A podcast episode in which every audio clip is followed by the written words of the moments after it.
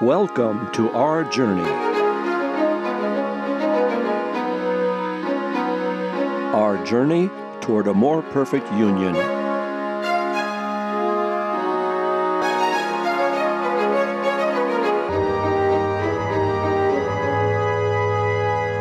Our more perfect union is an experiment, a grand experiment in something we all cherish: democracy.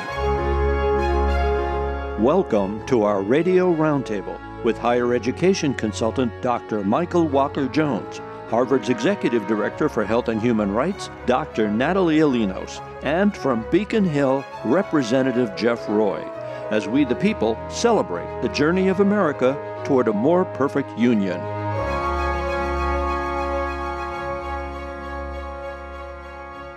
Welcome to A More Perfect Union. I'm Chris Wolfe, and joining me this week, our roundtable of radio regulars, Harvard's Executive Director for Health and Human Rights, Doctor Natalia Linos, our station manager, Peter Jay, my co-host, Nick Remesong, and apologies from uh, State Rep Jeff Roy and higher education consultant, Doctor Michael Walker-Jones, unavoidably absent today. And a special guest this week, the founder of A More Perfect Union, Frank Falvey, Franklin hey. Broadcasting Morning, legend. Morning, Frank. Morning. Yes, you are a Franklin broadcasting legend. How going back? How far, Frank? nineteen eighty what? Four. nineteen eighty-four. nineteen eighty-four. Uh, and and if people don't know, I owe a great deal of gratitude to Peter Jay. And if you go to franklin dot t v and you go to What's On, he talks about frankness. And I am so appreciative of what you had to say. It brought tears to my eyes. And, and I really, I really encourage people each week on Saturdays when they get up in the morning to go and see uh, what he is saying. He's a great, great writer, marvelous poet, and and I appreciated that more than I could express. Nothing leads like the truth, Frank. Well, and speaking of truth, but up home, here's a segue. Today's topic, immigration. Welcome to Martha's Vineyard. Florida Governor Ron DeSantis is under investigation by police in Texas for his actions to send some fifty Venezuelan refugees to Martha's Vineyard last month. Brackets, I'm just saying last month because it'll be October by the time this goes out. The governor, a likely presidential contender, says he was drawing attention to the migrant crisis on the border. So it seemed like a good week to discuss immigration in all its forms here on A More Perfect Union. Uh, does immigration change the country? Uh, Frank, what are your thoughts? My thoughts was that his move, right or wrong, or political or not political, was the cat's meow. I thought it was a perfect idea to send fifty people or about by airplane to Martha's Vineyard. Here is an island with great resources. Here is a, a people that uh, express concern about our society. Here is a, a, a place that people need to be absorbed. In the wintertime, right, there's many, many houses vacant. They have they have to have emergency facilities to feed people in case a hurricane like that's happening right now comes across the island. And it immediately, immediately brought up the discussion of immigration, which since nineteen sixties, when the Cuban Missile Crisis happened and all the people started coming by boat from Cuba, has been a complete failure of every administration to, to try to handle this crisis. Um, I think Martha's Vineyard failed. They should have kept the people on the island. They should have absorbed them into the society. They're Venezuelans, and apparently Venezuelans do not have a beachhead. Franklin, Mass, back in the turn of the century, was a beachhead for Italians, and people came because Italians were here. Same thing happened in Irish, in Boston and Lawrence. Apparently there's no beachhead for Venezuelans. There's no community. So we're better off trying to integrate. Integration, whether it's religious, uh, cultural, ethnic, to me, I learned in English high school, which is celebrating its two hundredth anniversary this year of being the oldest public high school in the United States of America. Every there was no one population that was dominant. We now have Latino Americans as the second largest population. They beat out African Americans. Do we hear anything about them on the radio, T V? Certainly, police have got to have shot some of them. Some of them have, have got to risen to business executives, but I don't know anything what's happening with them. We have a cultural that a culture that's the same, basically, a religion that basically is Roman Catholic. There are two million that came last year, and we are not bringing in Africans, Muslims, Buddhists, Asians.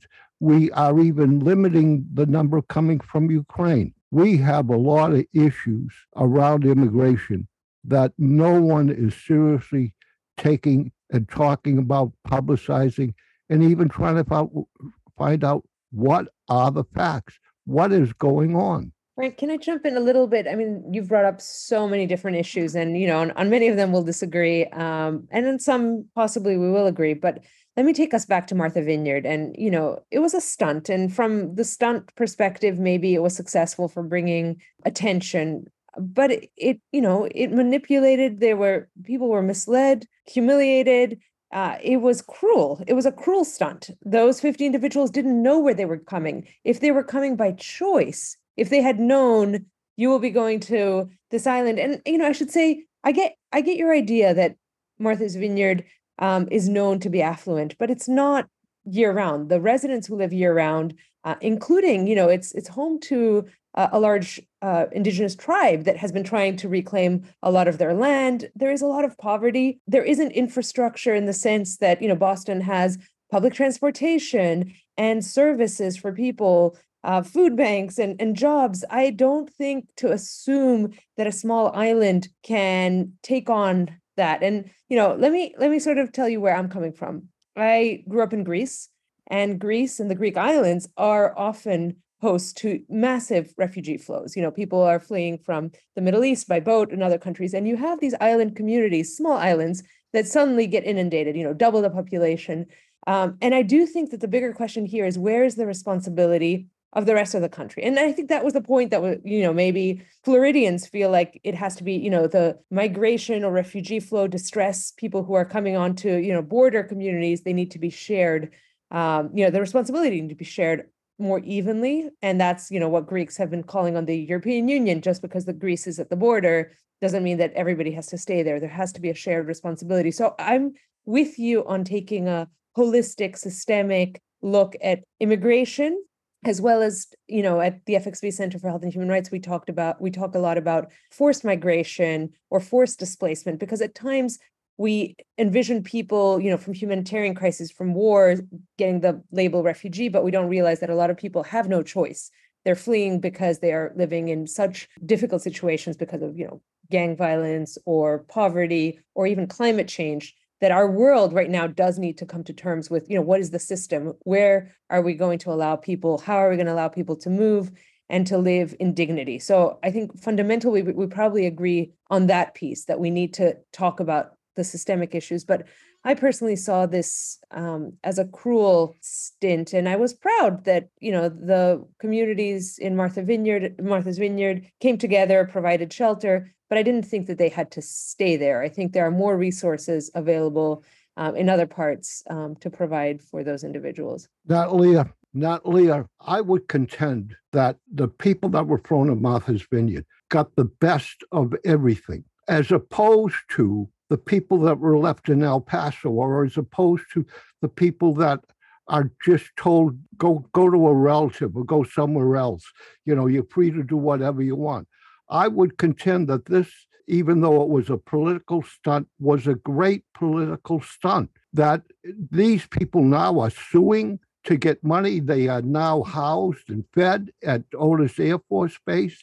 They they now will be absolutely taken better care of than the people that have never been flown or moved to another city. Uh, so, my, Frank, Frank, what, what I've got to ask, this is Nick, uh, is does the end justify the means? I mean, these people were, were humiliated. They were purposely taken from where they were, and a stunt is a stunt. It's it's a joke at someone else's expense. No, it it it, it was to bring the immigration issue that no one was talking about to the forefront. I, I think that. everyone I was mean, talking about it, I, Frank. I, I don't want to make this comparison. It, it's not quite a great comparison. But wasn't it great when the Freedom Riders took buses, okay, to integrate and to go down south in, in, in Ridgeville? Is this... That was voluntary, this, Frank. That was voluntary. They they went there on their own. They felt the need to be there, and they but, that's what they felt like doing. These people were coming to this country for to escape dire, dire situations. But you're changing Death, you're, poverty, ch- you're changing poverty. the subject from immigration problem to to this specific thing, whether it was a stunt. What I'm saying is, forget that. I, whether it was a, it, whether it was a stunt or not is absolutely kind of immaterial. The material important thing is to talk about the problems that we're having with immigration, and the Democratic people elected to Congress from Massachusetts and the media have completely changed what the purpose of them going to Martha's Vineyard was. Well, I believe the purpose was to draw attention to a potential presidential candidate who has no real regard for anyone who comes into his state. I mean, I think he's playing he's playing political games with these people, and it's it's cruel and, and it's it's it's it's unnecessary. The the immigration problem in Texas, go to Texas, go down south. They know what the problem is. I mean, if you follow the news, you know that the problem down there is dire. I mean, it's it's overwhelming. So taking fifty people and moving them across country and telling them one thing and then having them arrive to something completely different and having people at the other end being totally unprepared for this. I mean, the, the plane shows up and what is this? What are we supposed to do? We have no preparation. We can certainly put something together, but it's not sustainable. And I think it was just at, at the base of it, it was just an attempt to draw attention to, as I say, a potential presidential candidate and to make him look like he's going to serve the purposes of whatever demographic he has chosen to stir up. The man's a demagogue. Uh, he's he's working on the fears and and he's working on the the the you know the abject ignorance of a lot of people. And I don't think this was a, anything other than that. So, Frank, um, if I may, I'm just curious to bring it back to the issue the that has been highlighted by the movement of these people to Martha's Vineyard. Um, what is your concern? You said there's not enough Africans or Asians or Muslims uh, admitted. I don't have the data in front of me, but I think the uh, legal immigration statistics are much more representative of people around the world. But um, is it is your specific beef with uh, the amount of Latino immigration? Specifically, yes, I am concerned with the, that growing ethnic population that for years we continue to pass laws that make them U S citizens. And yet we it, the border crossings, I guess last year was two million from the mm-hmm. southern border. Annually, yes, two million. I, and I'm concerned with what uh, African Americans are getting all the news, all the publicity. We know everything it, it, that happens in the community. We know they're rising up in uh, economic terms and educational terms. We know nothing about what's happening to this now largest minority population in the United States. At least I don't. I don't know, uh, you, you know, are, are they, apparently the, the laws are such that they are appear to have been absorbed into the workforce. But l- let me point out, too, that when an ethnic population comes to an area, and the, uh, that is as large as the Latino population, you take Lawrence or the Irish, it takes about twenty to thirty years for them to be politically and culturally significant and, and, and an influence in not only electing people to Congress, but to be a leader in the community. And usually the first five or ten years, they're either lining their own pockets or they're simply crooks. So it takes a time for this population to come into its own. I don't think it's come into its own yet. And I, I don't know if anyone is working on studies that are going to project how this population is going to take care of itself, what's happening now. I don't know if if the women are being mistreated Frank, uh, I think, I think we're going we're going into these like hypotheses that are.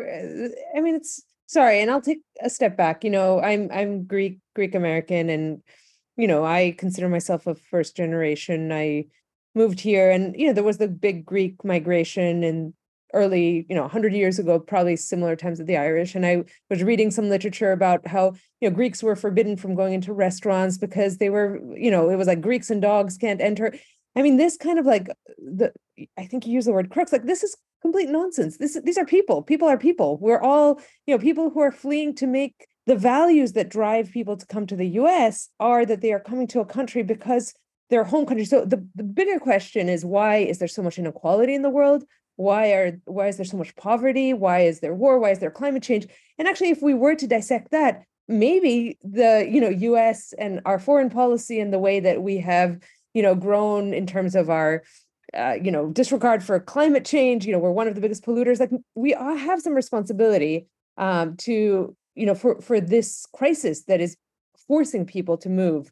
Uh, and when they arrive in this country, this country, I, I don't think there is such a thing as an American, you know, I don't think it's a threat. I personally think it's it's a blessing. You know, this is what the U S likes to talk about, the, the idea that it has people from all over the world. And yes, you you have something to be said about, you know, if it's mostly people coming by land, should we also have a, a better policy around, you know, bringing in refugees and, you know, who, who have to be flown in and brought in through other means? Like, should there be more attention to the plight for people who can't cross a border by land or by sea because the U S is so far away? So that I'm happy to have a conversation with, but I worry that some of the language that is being used here is, is sort of accusatory. These are people like everybody. They have You know, they don't treat their women worse or better just because, I mean, just, you know, gender-based violence happens in every community among wealthy people, among poor people, among, you know, it's it's real and, you know, it's it's an issue, but it's not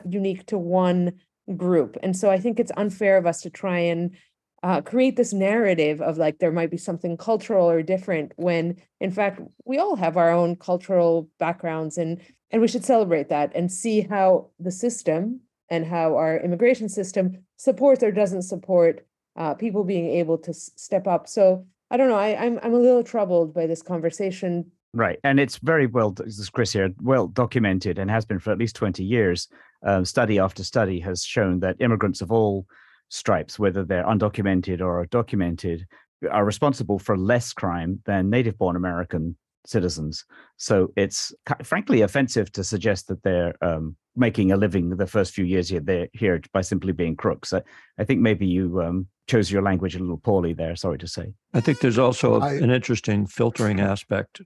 Anybody who manages over, and I was reading one story of one immigrant who happens to be currently uh, suing DeSantis with respect to the Martha's Vineyard uh, situation. He was one of the fifty. And in a rather lengthy article, he describes that he left his home country, Guatemala, I think it was, or Venezuela. Anyway, he left in the middle of June on foot, leaving his wife and kids behind. And it took him basically pretty much to the end of August to get to Mexico, where he was then issued a twenty-day permit to exit Mexico by way of the border of his choice. And so he continued on. Now, Mexico, as he points out, is seven times larger than all the other little republics in Central America that he traversed. And so it was a long slog to get to the U S border. He crossed the river, pulling some other people on an air mattress because they couldn't swim, turned himself in to U S authorities immediately, and went through the normal process. Uh, and while he was waiting, uh, a woman approached him about being offered work and uh, a, non- a number of other remedies uh, that would be uh, available to him in New York or Boston.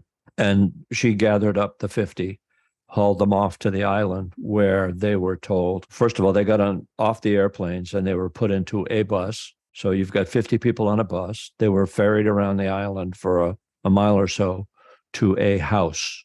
And they were told, simply go to the house, ring the doorbell, they will know what to do, and they will take care of you. When the woman answered the door, she looked at fifty people standing in the yard and had no idea what was going on, and the bus was gone. Um, so that's where their journey to the U S paused while the people on the vineyard figured it all out. And so basically, this is at this juncture, a lawsuit involving fraud, kidnapping, use of state funds to carry people across federal lines, uh, state lines, making it a federal crime. So I think the fallout on this is going to be not insubstantial, to, to say it mildly. And this is going to go on for a long time, uh, making it obviously a spectacular yet cruel hoax uh, and fraud. Now, what it did do is it put immigration on everybody's table with an election coming up. The national implications are that by changing the discussion from, say, what the Supreme Court had, you know, with the abortion ruling recently, and, and that was dominating the news cycle.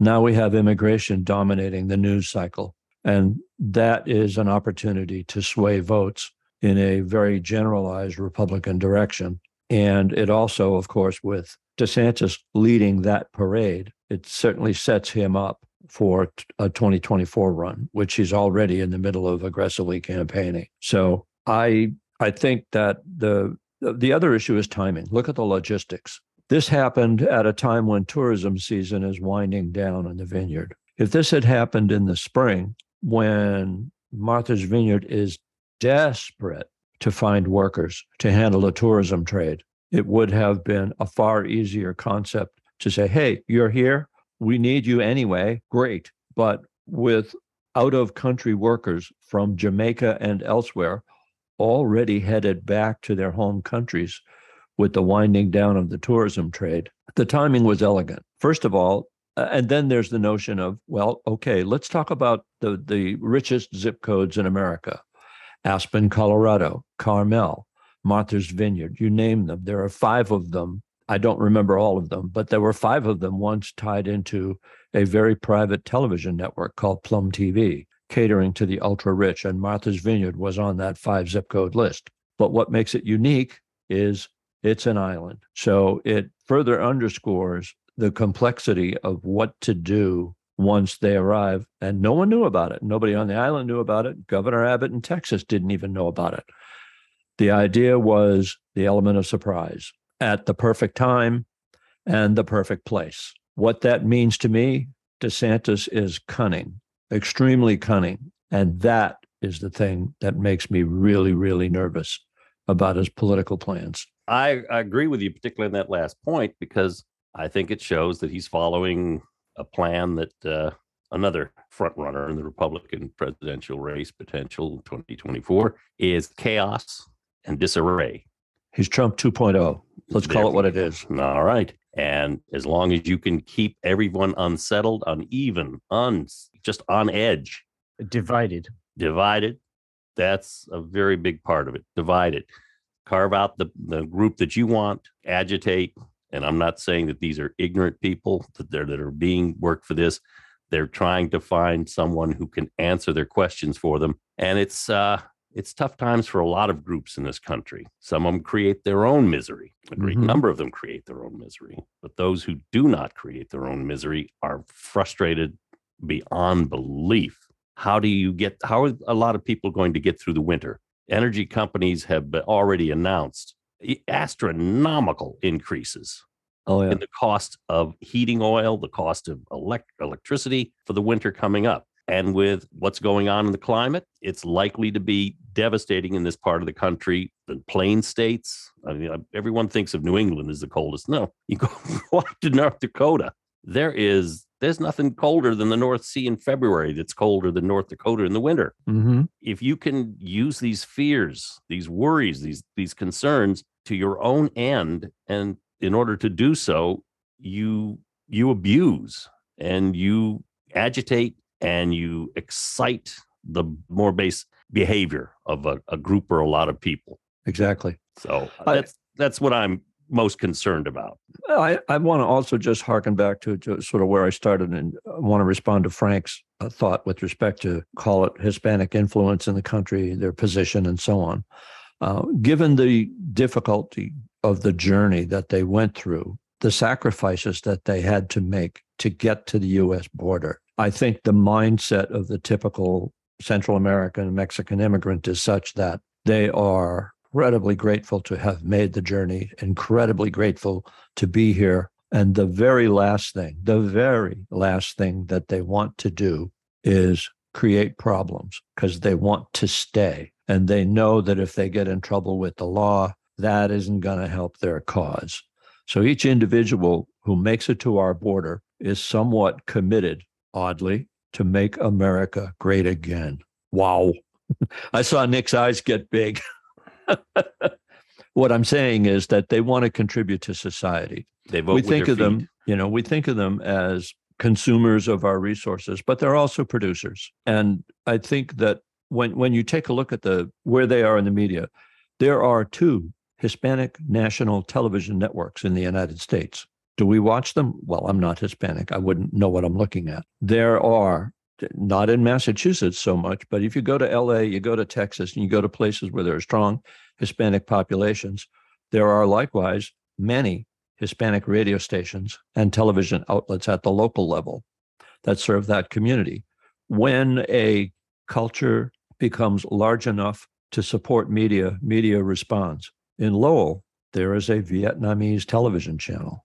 So, and and none of this is new. I mean, for most no, of the none eighteen hundreds, of this is new. There were more German newspapers in Pennsylvania than uh, English. So it's, exactly, um, it's it's this, the typical immigration experience uh, encountered by the uh, the Irish, the Italians, the uh, everyone exactly. else, the, the Greeks. Natalia was saying it's. Um, And yes, people cluster in groups where they uh, can be understood. And uh, for example, south side of Framingham, pretty much ninety percent uh, what I've learned uh, of the Brazilian population in Framingham is from one town in yes. Brazil, because people, it's just, just the mechanics of migration. People know, go where they can find people, can help them find work and start make a, make a fresh start in life. Now, I happen to live in Framingham, and I can relate a story here that's interesting. In Framingham, in the public access channels, there is one person who agitates against the Brazilian community, and quite strongly. He's exercising and pushing the limits of his free speech rights, producing his television program, which is run with the appropriate disclaimers, of course, in what we call safe harbor hours. In other words, that program goes on sometime after ten p.m. at night, which the PEG facility Uh, is by legislation uh, enabled to do, um, and it is it is a horror show the way he rails at them. I remember him pointing out once that there were all these people hanging out uh, in front of what was the Salvation Army, and he was trying to equate that as a problem for the town. And I said, "Do you see any Brazilians there?" And there weren't any. So what it indicates is that people who come to this country tend to be prepared to do whatever it takes to contribute, to engage, to get involved, to assimilate, and to find a way to raise up their kids in the next generation to be totally franchised in the United, in, in the U S dream. And so I think the larger issue is we are facing this horrible Hobson's choice at the legislative level. And I refer to it as a Hobson's choice because the easier we make it for people to come to this country illegally by enticements, guarantees of safety, uh, asylum, call it what you will, the more will come illegally.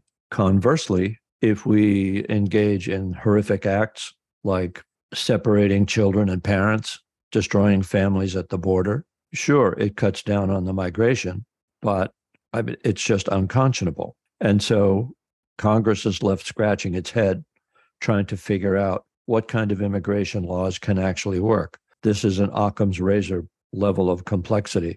You can't parse this problem easily at all. Uh, so that's something that I understand, and I wish I had an answer. People far above my pay grade don't have an answer.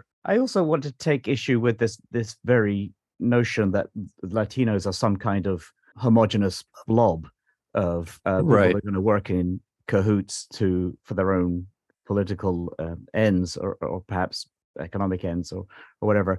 Um, you know, just get out there and talk to Latinos. A lot of them don't like each other. I mean, it's not like they're um, all working together. Dominicans are, uh, uh, have a rivalry with Puerto Ricans. Brazilians obviously speak a different language. Many other people from Central America don't speak Spanish. Uh, a huge number are Protestant uh, con converts the last fifty years. Latin America has been transformed uh, with uh, Protestant evangelicalism.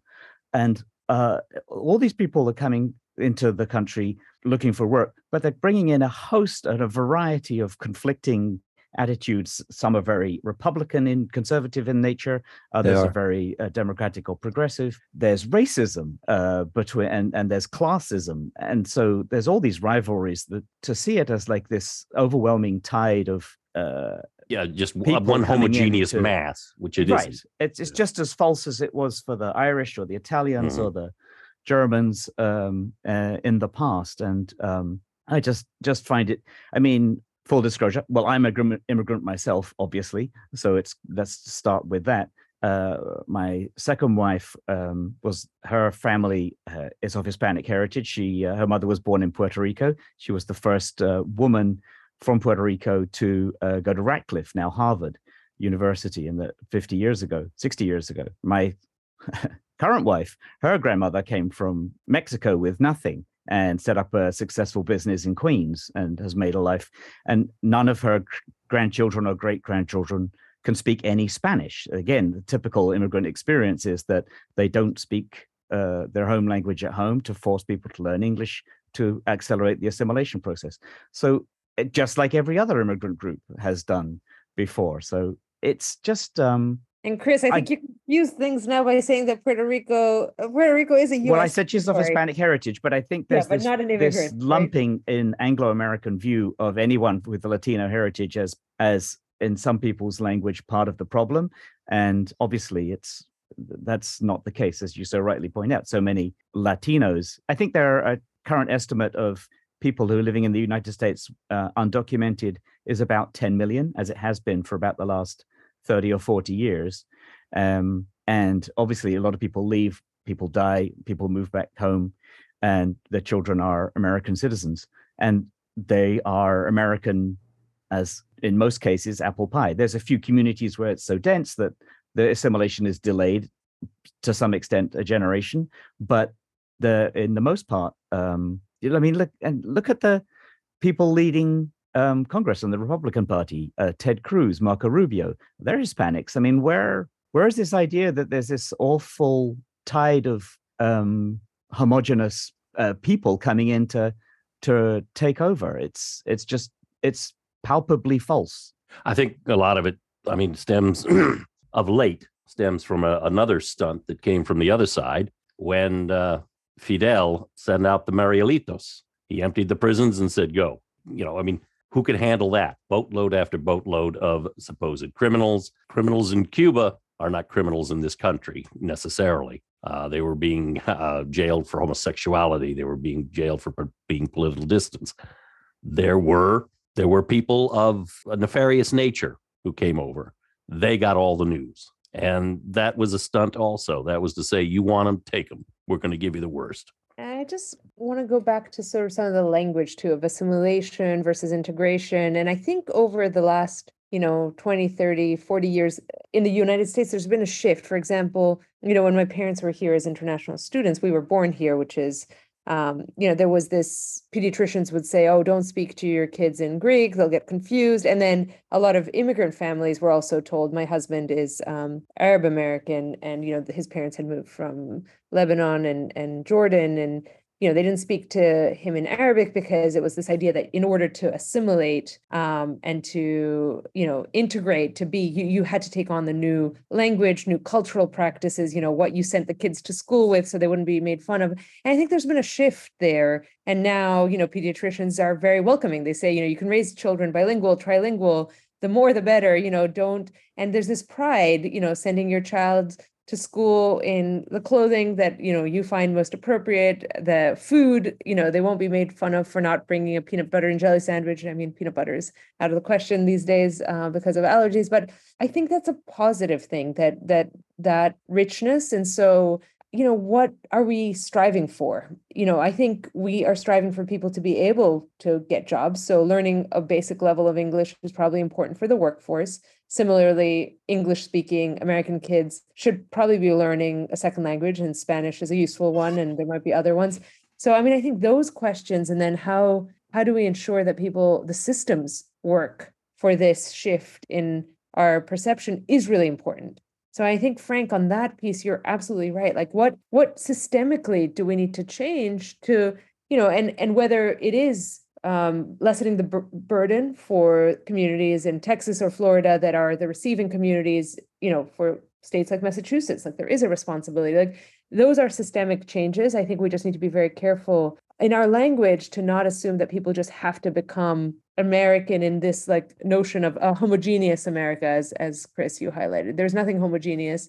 And actually that's what makes it a wonderful place to, to raise a family and to have, um, you know, that diversity in language and culture and religion that I think, Frank, you were highlighting, that we want to celebrate that diversity. Let me point out that here in Franklin, Mass, there is a, a, a small group teaching Spanish to children. Uh, these children uh, may be of grade school age, but they're young, and they're obviously uh, uh, English-speaking children.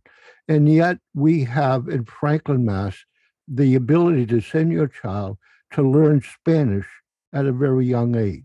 I worked for about eight years in Lawrence, Massachusetts, which is called the immigrant city. Mainly it's Puerto Rican and Dominican, and yes, there is some rivalry there. But in June, the third week of June, there is Hispanic Week, where there's a Peruvian, and I have my Peruvian sweat, sweater on that Lenore Sanchez, who is a leader in that community, uh, brought up from Peru and sells Peruvian items. There is a, a Ecuador night, and you want to see the best dances in the area, go to an Ecuadorian uh, event. So culturally, you you are right. Culturally, in many senses, particularly in a community like Lawrence, there is an interchange of culture.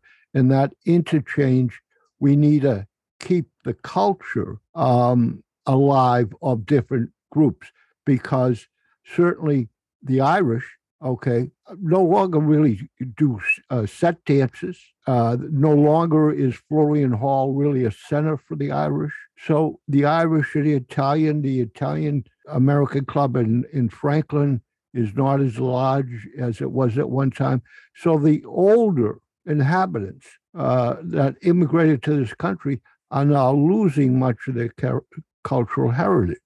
And maybe because it's time. I believe in cultural diversity. And what I'm trying to point out to a large degree is we're on a track not to have a real cultural diversity. We're on a track simply to have a population grow to the point that it will be the number one population in the United States. Do we want that? How, how do we want to manage immigration, and how do we want to manage what has traditionally been a very diverse America? Traditionally, it's been very diverse. And now it, that diversity compared to ten or twenty years ago has got to be significantly smaller.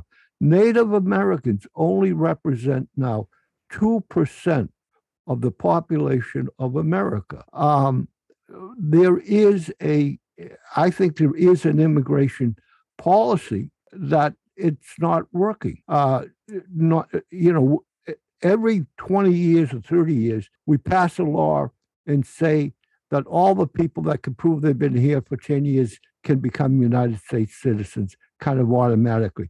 But we never, in that law, say that from the future on, when you go to apply for a job, you have to present a Social Security card or a passport that proves you're an American citizen. We should not, we should have employment laws that discourage, if you're here illegally, from obtaining a job. And in my opinion, you know, right now we have a voter's, a driver's license law uh, that if you get a, a driver's license and you are, you are a citizen, you can register to vote automatically. You so can I've, go. Frank, there are very good employment laws. I've been hiring a lot of people this year uh, in my other business, and everyone has to complete an I nine, and I have to sign and testify that they have uh, proof of uh, citizenship, either a birth no. certificate or a passport. So, no, that's that's you. That's you. You don't have to forward that to the Bureau of, of Immigration. You I, don't. Yes, have, you could, but you could get in a lot of but trouble. But you don't have if you to. Don't comply. Uh, no, no, you don't. Law. But I mean, the you said there were no laws in that place for that. Well, there, there, there, there are. There are not laws that that are significant in discouraging that. The laws are meant for businesses to get around hiring illegal aliens, and they favor. Uh, they favor businesses to employ these individuals. When in the law, you could put requirements that would have to go to a central immigration bureau that would check, like apparently must be happening with driver's license to vote. If you check and you say you want to vote, right, you got to provide the social security number. And apparently somewhere the state must have some data bureau or some way of checking whether that social security number is legal or illegal. And so based on that, okay, you're going to be able to vote or not vote. And one of the things you need to fill out in an application to vote is you need to check that you are a U S citizen. And if you're not, they say you're subject to perjury. Well, no one is ever going to prosecute anyone for perjury if they check that box. So I'm of the view, Frank, that if people are on U S territory in the country, have fled, that they should be able to work. I mean, fundamentally... I'm not. Yeah, I know, I know. That's why I'm bringing it up. Because fundamentally, what does that mean? If you don't have the right to work and you're in this country, like, then then you are, then the country has to provide for you, right? Or are you saying these people should like not have food? Like, what is the alternative? So I'm, I'm taking a step back and the saying- The alternative you know, is to send them back to the country they came from. But once, I mean, I, I think that's cruel. And I think that's, you know, there's a lot that foreign policy can be doing so that people are not leaving. And again, going back to my earlier remarks, that we as a country, the United States, is responsible for a lot of the poverty, the inequality, the climate impacts that is causing people to flee. So we have a responsibility. And I don't think, you know, sort of just shipping people back. Obviously, many people who have fled, uh, you know, Venezuela, we're not shipping them back because we don't recognize the government there. And, you know, in other places, war is at fault. And, you know, these are people who have every claim to asylum and were uh, party to those conventions. I actually think, you know, to your point about more cultural diversity, the U S, you know, President Trump had capped the annual refugee admissions to fifteen thousand. President Biden increased it. But, you know, we should be more welcoming of people who, you know, refugees, for example. We could be inviting many, many hundreds uh, of thousands of people, not just, you know, tens of thousands of people. And that would allow us to ensure that there is more um, diversity because, you know, obviously people who are coming by land have a different route. And similarly in Greece, you know, people are coming by boats and they, they come from one part, you know, it's not, but to the point of like, you know, work and not work, once people are in this country, preventing people to work is just causing more poverty, more strife, more challenges. I don't think that's the solution. Um, and I don't think, you know, flying people back after they've spent years trying to get here is, is either the solution, but you're right. We do need a solution. Um, I just think fundamentally, Uh, we disagree on some of the, the how do we allow people to live in dignity? How do we allow people to, and this country is big. There's so much land, there's so much, you know, work, there's so much uh, opportunity. It's not a tiny, we're not a tiny, you know, country. So I don't know. I think there is another option that maybe um, we need to find.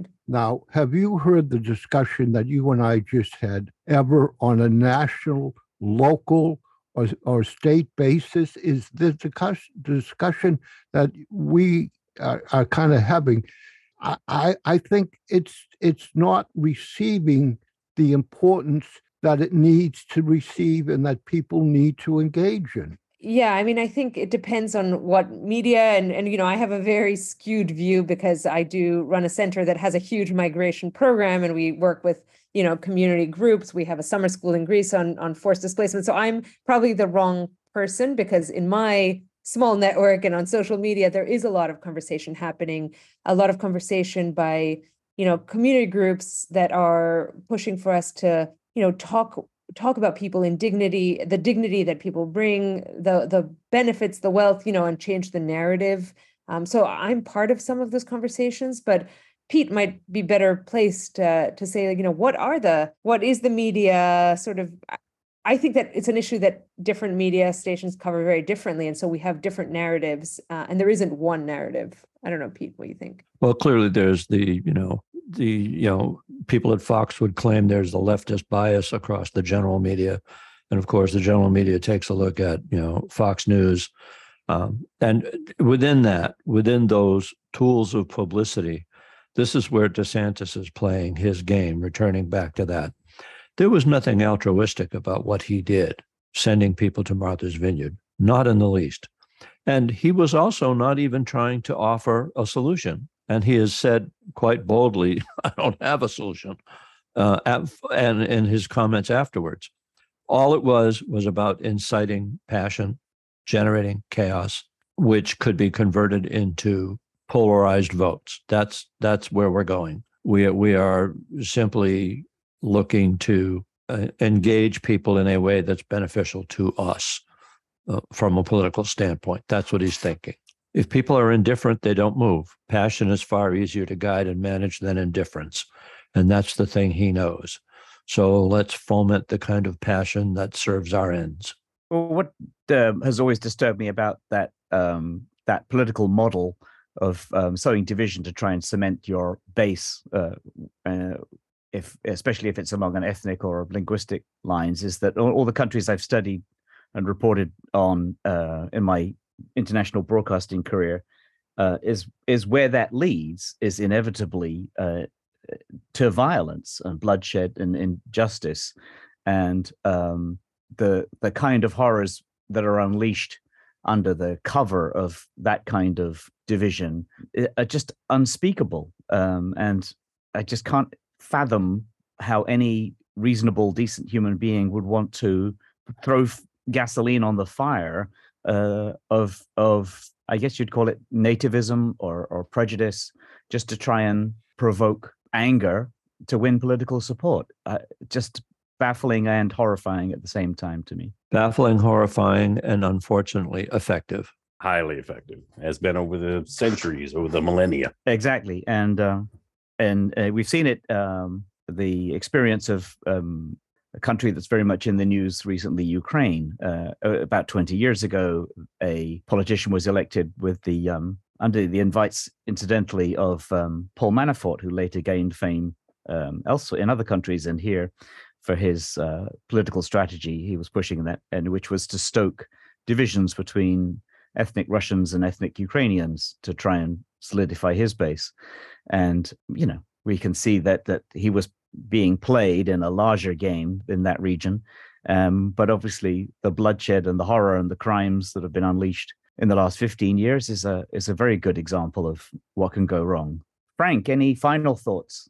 The comment I would have is a, is around our emphasis that we've talked about, about uh, the stunt that uh, DeSantis Uh, played. And yeah, that was wrong. It, it, there's much criticism that can be made, but I think the act of doing that, I mean, you, you could find fifty people easily to tell them they're going to Mount Pisgah, Vermont, have them clearly have them talked in English, and clearly they would sign up to go to Mount Pisgah, Vermont. I, I think we're missing the conversation when when it's all about uh, the fact that we do political stunts in this country, and that was probably one of the worst ones that maybe there's going to be a legal im- implication for him. But we need to focus on the immigration effect and issues of so many people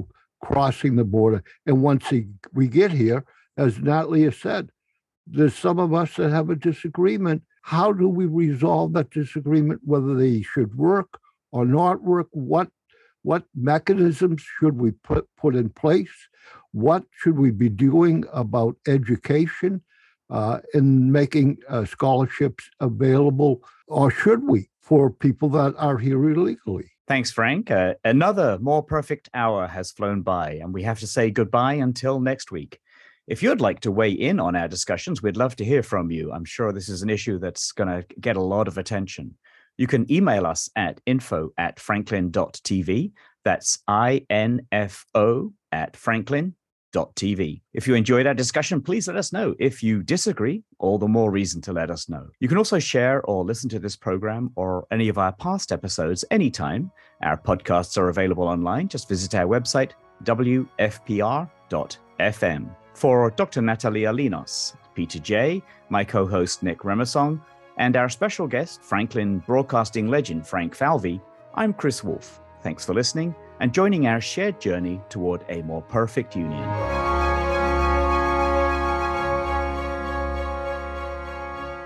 This is Franklin Public Radio.